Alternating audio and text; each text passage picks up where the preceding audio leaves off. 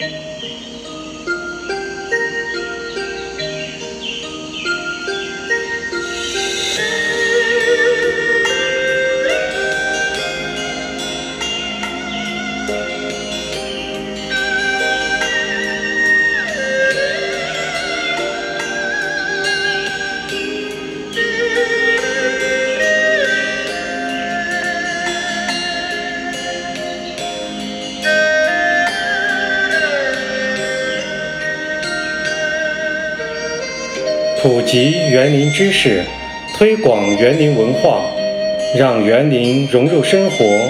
让桃园成为现实。大家好，这里是陈博士说园林。今天为您播讲挺有意思的中国古典园林史最后一讲总结。漫步于中国古典园林的历史长河中。追溯一段段跌宕兴衰，探访一座座名园胜景，体味一处处雅致生活，聆听一个个动人故事，好像重新走了一遍古人先贤的造园之路。中国是一个地大物博、历史悠久的国家，创造了光辉灿烂的古代文化，有着极为丰富的文化艺术遗产。并产生了许多伟大的造园名家。中国园林的发展，从有文字记载的商周时期的釉算起，已有三千多年的历史。在世界造园史上，是起源古老、自成体系的三大园林系统之一，更是唯一从古至今绵延不断的发展演变，形成了具有中华民族。所特有的独创的园林形式——中国山水园。西周朴素的釉，秦汉宫苑和一池三山，西汉山水建筑园，南北朝自然山水园，佛寺丛林和游览胜地，隋代山水建筑宫苑，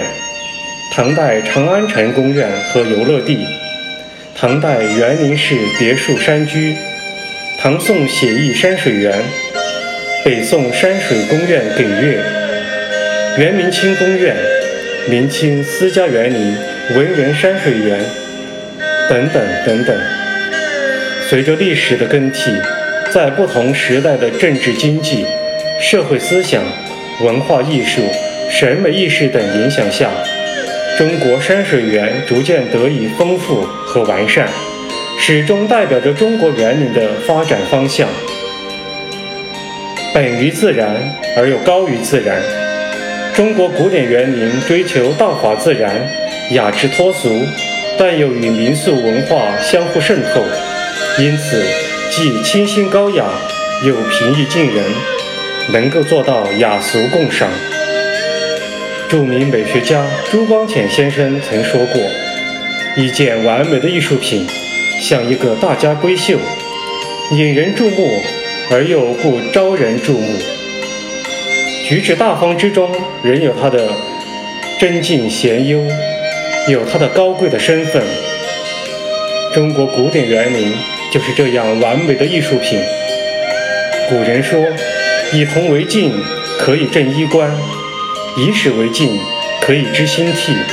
以人为镜，可以明得失。”本专辑的目的，就是希望通过梳理中国古典园林数千年演进的基本脉络，为美好生活新时代、追求雅致生活的人们提供一些精神食粮和实践指导，